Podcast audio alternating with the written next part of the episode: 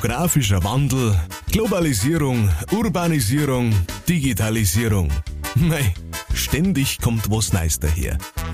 Während die einen Angst haben vor großen Veränderungen oder einfach nur müde sind vom ganzen Wandel, wollen die anderen unseren Lebensraum mit den neu entstehenden Möglichkeiten fortschrittlicher, sozialer und nachhaltiger machen.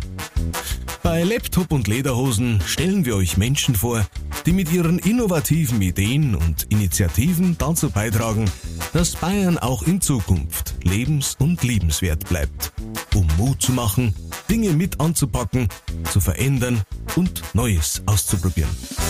Egal ob in der Stadt oder auf dem Land. So wie wir es schon immer gemacht haben.